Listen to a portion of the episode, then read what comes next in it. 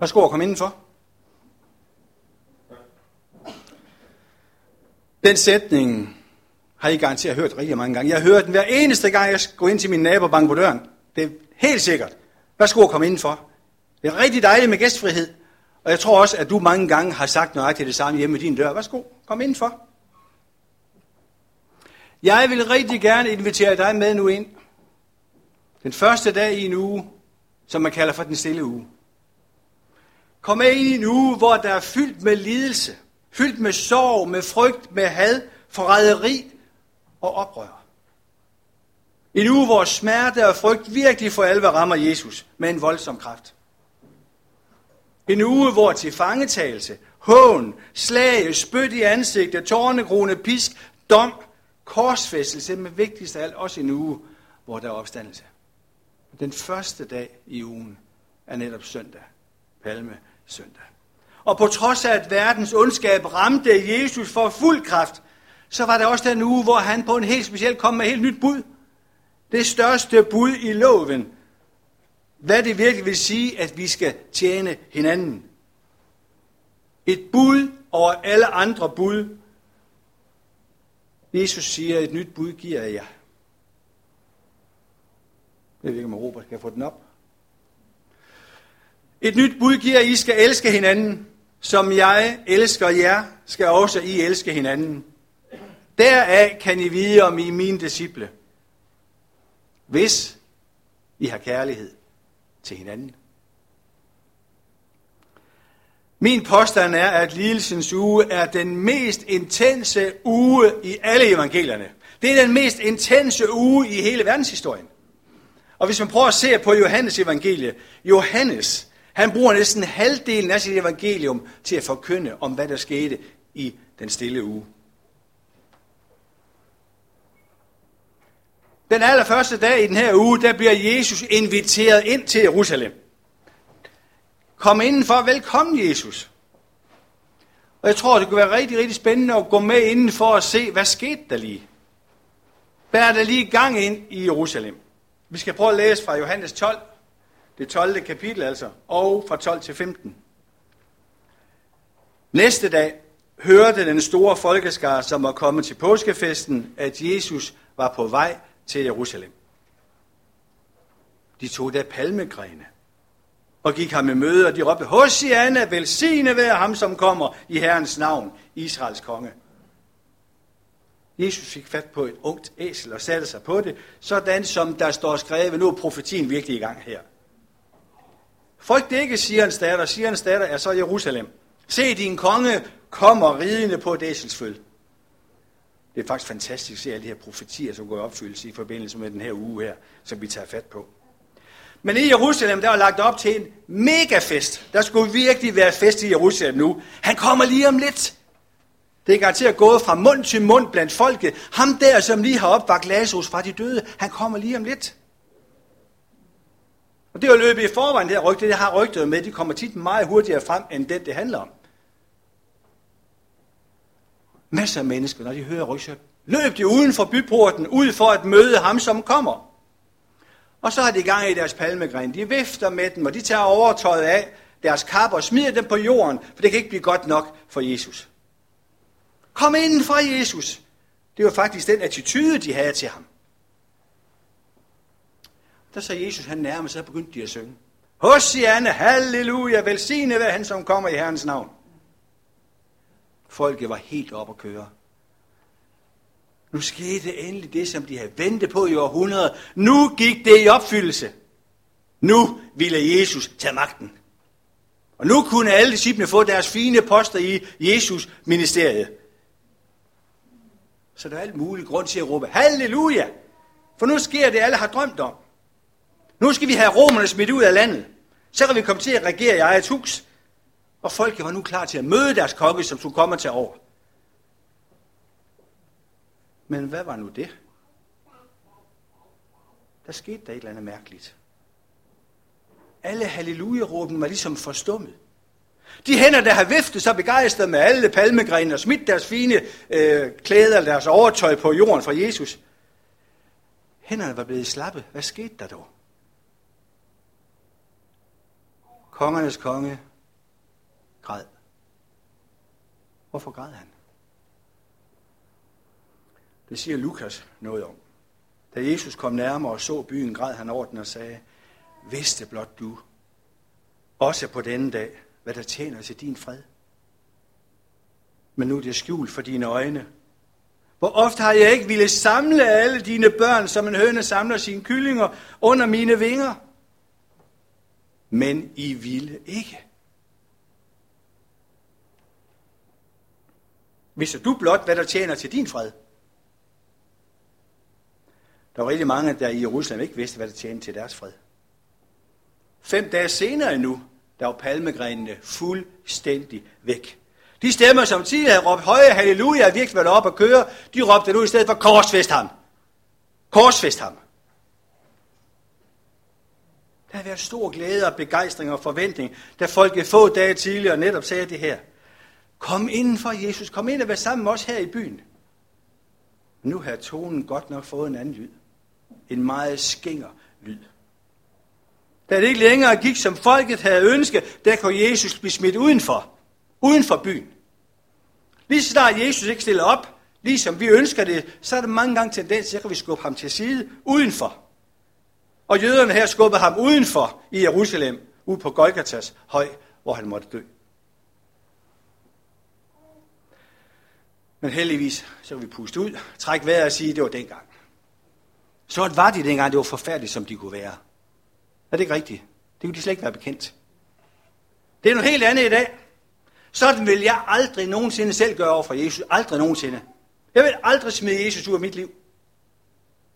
Heller ikke, når det ikke går efter min vilje. Jeg vil aldrig nogensinde smide Jesus uden for mit livsport.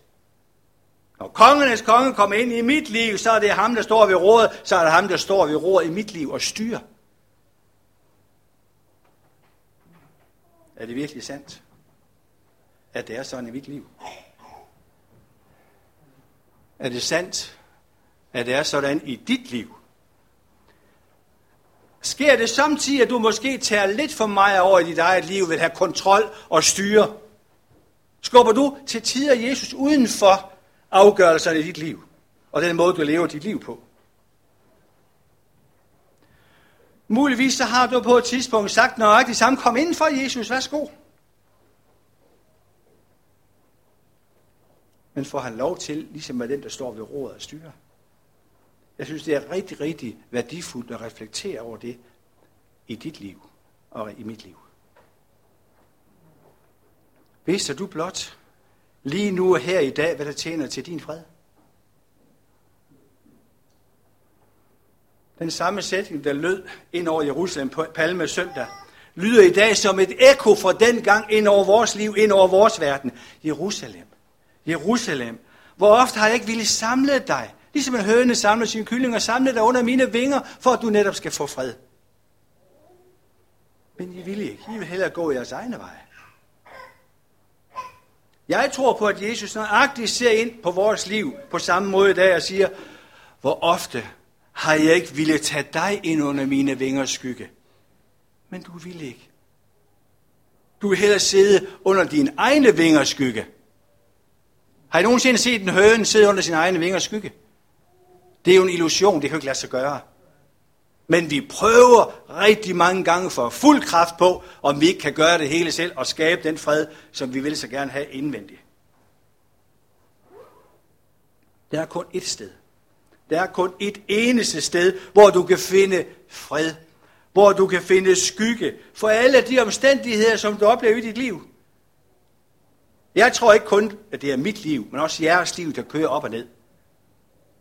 Og hvor har jeg, og hvor har vi, tror jeg godt, jeg tør at sige, brug for at have et sted, hvor vi kan placere os selv under Guds vingers skygge. Salme enoghalvfems udtrykker det på en rigtig god måde. Den, der sidder i den højeste skjul, har sin bolig i den almægtige skygge.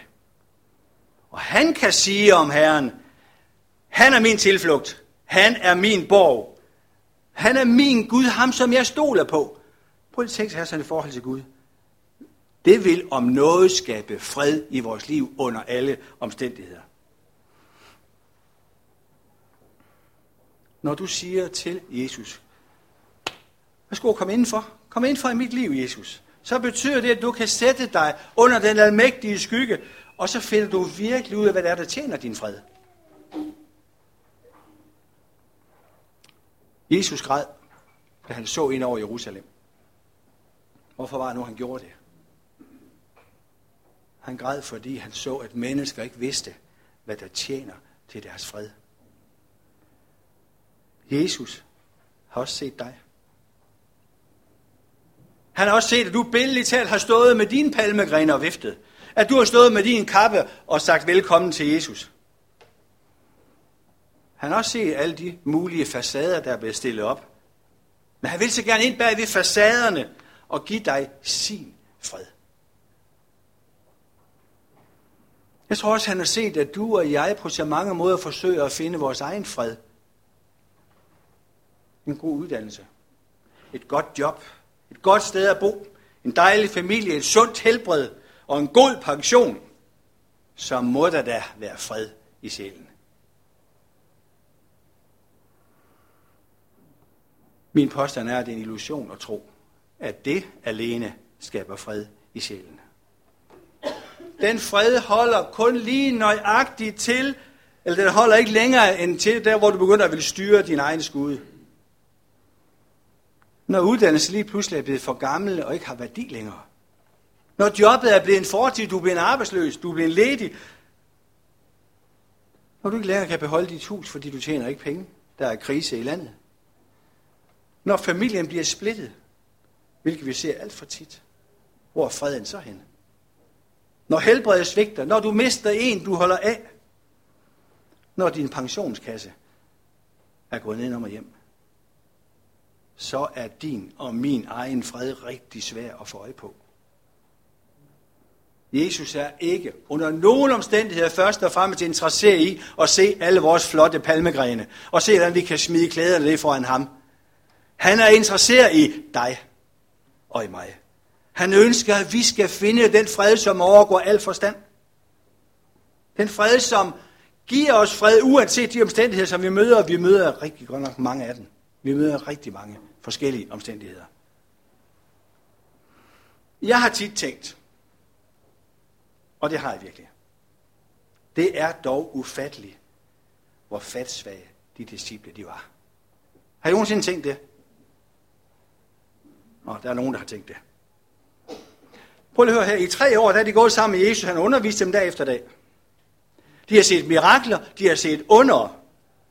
Og flere gange så har Jesus, lang tid før han blev henrettet på korset, så han fortalt dem, hvad der ville ske. At der skulle gå tre dage, han skulle opstå og så videre. Han har fortalt dem det hele.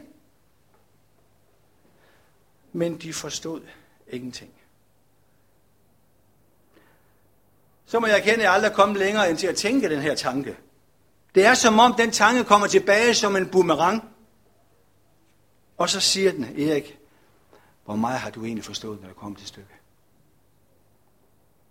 Og det spørgsmål, det får mig til at blive stille. Det får mig til at trække min egen pegefinger tilbage, eller hvad med at pege på disciplene eller på andre mennesker. Det får mig til at sige én gang, eller det får mig til at tænke på, at jeg én gang selv har sagt, kom indenfor i mit liv. Værsgo, Jesus, kom ind. Og jeg var oprigtigt talt, som ganske kort tid før, atten nitten år, jeg var rigtig glad for, at jeg havde sagt, Jesus, kom ind i mit liv. Og jeg var også i gang med palmegrene, jeg kunne smide hvad som helst ned, for at give ham mit liv. Men man bliver jo ældre, og mange gange forhåbentlig lidt klogere. Så kan man godt gå tilbage og tænke, hmm, hvad har det ført til? Hvor meget har det forandret dit liv? Hvad er det sket med dit liv? Hvad har det gjort? Begynd at reflektere over, hvor meget har det egentlig betydet for mig? Og jeg vil virkelig ønske, at jer specielt, der også er unge, begynder at reflektere over, hvad betyder det her? Hvad har jeg forstået, når det kommer til stykke? For vi skal til at begynde at forstå, for vi begynder at handle på det, vi forstår. Hvilken betydning har det, at du måske engang har sagt, Jesus, værsgo, kom ind i mit liv? Hvordan har det forandret dit liv? Eller har det forandret dit liv? Har det overhovedet gjort nogen forskel? En ting er sikkert, lige fra det første sekund, vi har budt Jesus ind i vores liv og sagt, velkommen Jesus, værsgo, kom indenfor. der han startede en proces i vores liv. En kærlighedsproces. Han har sået og fortsat vil så kærlighedsfrø ind i vores liv.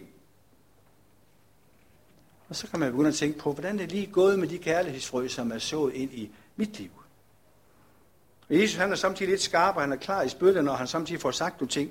Her, det første han siger, som jeg vil nævne nu, det er, hvordan det kan gå med de her frø. Der er han ikke specielt skarp, men han forklarer lidt senere, hvad det handler om. Han siger, hvordan er vækstmulighederne for de frø, som bliver sået i vores liv? Der er noget, der falder på vejene, og hvad sker der så? Nu kommer gråsboerne. De snupper det hele. Noget faldt på klippegrund, hvor der ikke var ret meget jord, og straks kom det op og visnede, fordi solen var skarp. Noget faldt imellem tislerne, tislerne op, eller voksede op og kvalte det, der var sået. Og til sidst, så var der så noget, som er faldt i den gode jord. Den gode jord, som gav et hundrede og tres eller tredive folk, som virkelig begyndte at spire og give frugter. Nu bliver Jesus lidt mere skarp og præcis, når han så siger, hvad han mener med det her. Så hør nu her, hvad jeg mener, siger Jesus. Når et menneske hører ordet om riget og ikke fatter det, kommer den onde og røver det, der er sået i hans hjerte.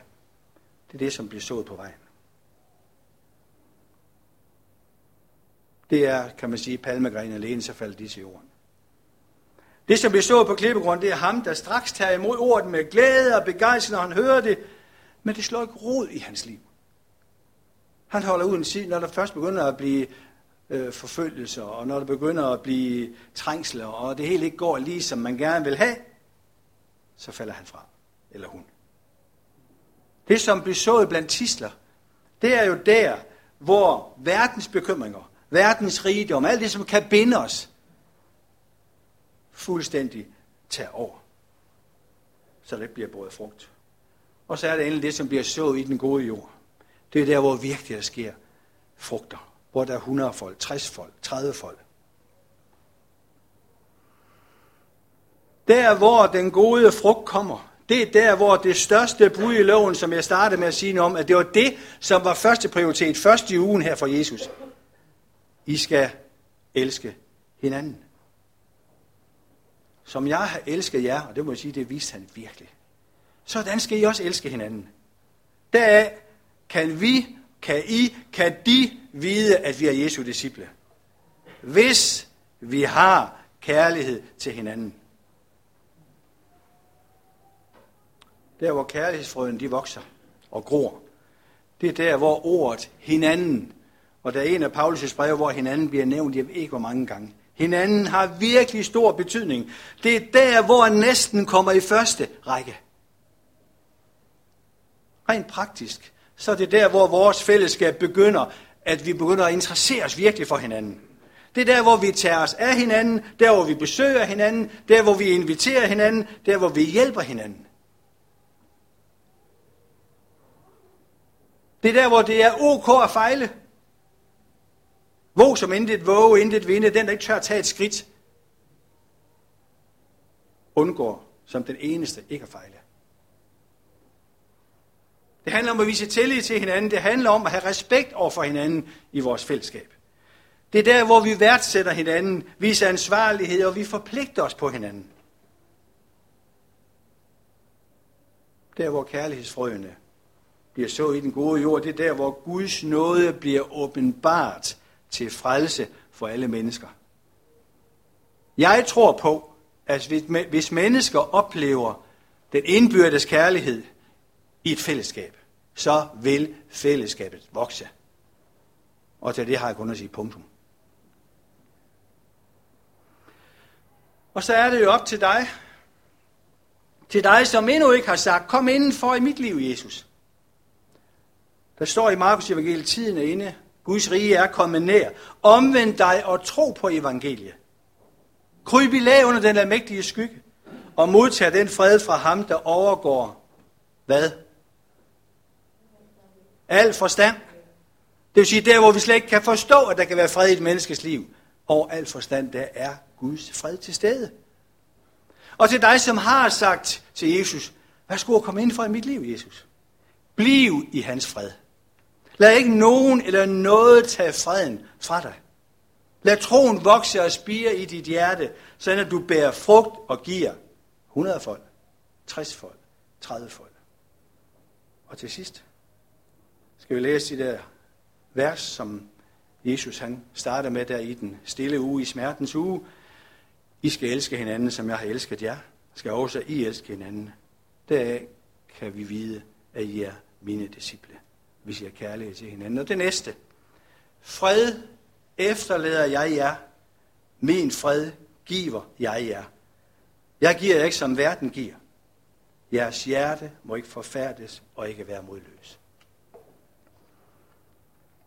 Der er al mulig grund til, at vi virkelig oplever kærlighedens frugt i vores fællesskab. Det er den eneste vej til vækst. Det er den eneste vej til, at alle kan holde ud til at være dem, de er, og holde ud til at være sammen. Jeg vil bede en bøn, og så vil jeg holde en prædiken mere. Far, det er godt at vide, at du øh, er kærlighedens kilde. Jeg må, jeg tror godt igen, jeg våger at sige, vi må erkende, at vi samtidig løber tør for kærlighed. Jeg ved, at den kærlighed, som overgår al forstand, den fred, som overgår al forstand, må være og hvile i vores indre. Så vi virkelig oplever et liv, som vi kan holde ud til. Fordi du virkelig inderst inde giver os den fred og fortæller os, at vi er dybt elskede, lige nøjagtigt som vi er. Jeg beder dig om velsignelse over fællesskabet her. At det hver, til enhver tid må være et fællesskab, som andre må synes, at her er det godt at være.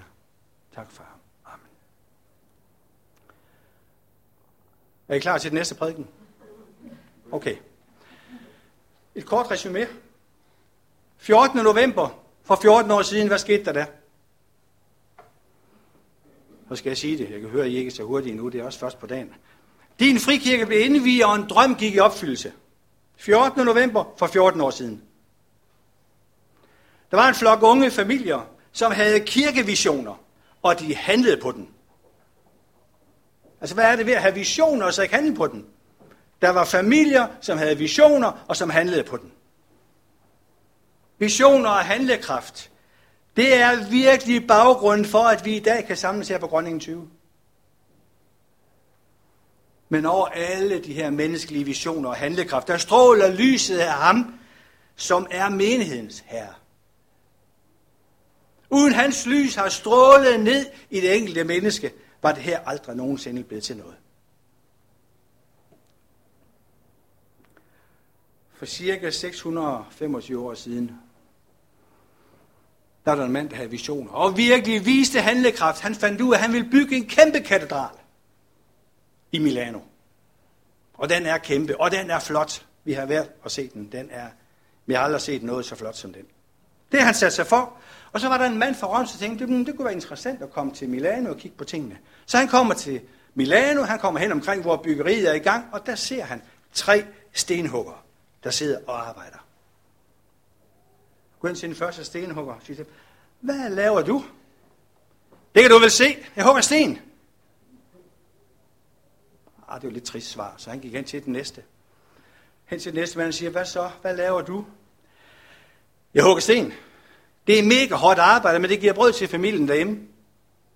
Ah, det var heller ikke lige det svar, han kunne ønske sig at få. Han går hen til den tredje stenhugger, og han siger til ham, hvad laver du? Jeg bygger en katedral til Guds ære. Et sted, hvor mennesker, der er faret vild, kan finde ro og styrke. Prøv at tænke jer en forskel. Tre mennesker laver det samme. Der har visioner, og ser, hvad der er, han har gang i. Jeg er overbevist om, at det er også noget af det, der er vigtigt her. Det er også menighedens intention. Det er at være stenhuggere, der har det for øje, som den sidste her havde. Et sted, hvor mennesker kan komme ind, de som oplever sig faret vild, de som kan finde ro, eller et sted, hvor de kan finde ro og finde styrke. Vi er mange stenhugger her. Prøv at kigge på hinanden. Der er mange stenhugger her. Mange forskellige mennesker, der virkelig har en tjeneste her i kirken, og har en oplevelse af, at vi er med til at bygge en katedral for Gud. En katedral, der er til ære for Gud, men til gavn for mennesker. I bund og grund så handler det ikke om byggeri af den slags katedralbyggeri. Guds rige er ikke bygninger. Guds rige er mennesker. Det er også en realitet her i din frikirke. Vi er jo, og det tror jeg ikke kommer som en overraskelse, når jeg siger det, vi er ikke nogen stor katedral, hvor folk de valgfarter til for at se den her fantastiske bygning på Grønningen tyve. Jeg har ikke mødt nogen endnu, har I det? Nej. Vi er heller ikke sådan et ualmindeligt smukt interiør i vores hus her. Fantastisk at se på, og en akustik, som jeg aldrig har drømt om. Nej, det findes heller ikke her. Vi har heller ikke fire eller fem eller ti ansatte til at betjene fællesskabet her. Nej, det har vi ikke. Men vi har mennesker, der ønsker og der viser, at de bærer på en vision, som stadig ønsker at handle på nye visioner og nye idéer. Mennesker, der ønsker at gøre stedet her til en katedral for Gud. Ikke bygningsmæssigt, men indholdsmæssigt. En hjertekatedral, der er med til at udbygge Guds rige. Det var prædiken nummer to, og det er egentlig det, jeg ønsker. Sådan skal det fortsat være. Amen.